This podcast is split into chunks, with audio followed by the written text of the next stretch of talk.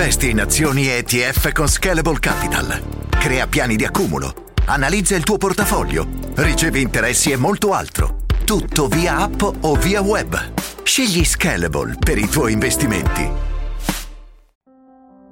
La leggenda web del Seed Eater è diventata nota in tutto il mondo, anche se non è diffusa come i più noti Slenderman o The Rake. Anch'essa è una leggenda nata comunque sul web, appunto.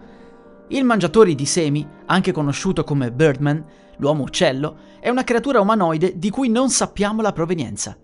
Semplicemente, dal nulla, è sbucata e ha iniziato a cacciare i bambini, non disdegnando però anche gli adulti. Ha una maschera fatta di stracci con un buco ed è da lì che osserva il mondo e le sue prede. L'altro buco per vedere è cucito. Ha una pelliccia di un verdastro scuro e lunghi capelli marroni il buco della bocca presente sulla maschera è utilizzato per mordere e mangiare le sue prede. Emana un cattivo odore, può parlare moltissime lingue e ingannare le proprie vittime con grande intelligenza e astuzia. Per l'appunto, non ama gli inseguimenti, preferisce l'inganno in modo che la preda sia facilmente attaccabile al momento giusto. Lui ha bisogno di divorare i bambini, si tratta di sopravvivenza. Nella creepypasta il primo uomo a parlare del Seedman è un tale di nome Cliff Howry. Egli raccontò che la creatura andava a caccia ogni tot anni e che chiunque avesse provato a mettersi in mezzo sarebbe morto.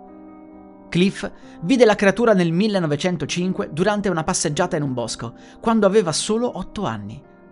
Da allora non è più entrato in quei boschi, ma iniziò ad avere terribili incubi. Cliff morì all'età di 67 anni. Un bambino sarebbe riuscito a fuggire difendendosi con una mazza, ma la creatura avrebbe irrimediabilmente danneggiato la sua gola, per cui non fu mai in grado di descrivere il mostro. Un'altra caratteristica bizzarra è che un adulto può essere trasformato in un seed eater a sua volta e in una storia si racconta che addirittura un uomo fu costretto ad essere colui che rapiva i bambini per conto del seed eater. Per quanto riguarda i luoghi di caccia più noti, si menziona il New Jersey, New York, questo negli Stati Uniti, poi Turchia e Cina. Preferisce i boschi, ama stare dietro gli alberi o sopra di essi.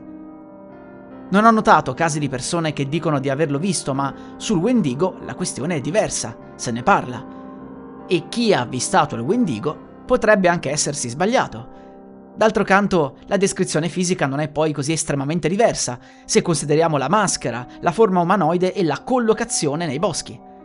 Ovviamente si tratta di una leggenda web e sto parlando ovviamente per il Seed Eater perché, per quanto riguarda il Wendigo, la storia è più complessa e si tratta di una creatura molto più importante addirittura per alcune culture. Detto questo, avete mai avvistato il Seed Eater nei boschi? La musica utilizzata è Awkward Meeting di Kevin MacLeod. Musica in Creative Commons 4.0 by Attribution dal sito incompetech.com.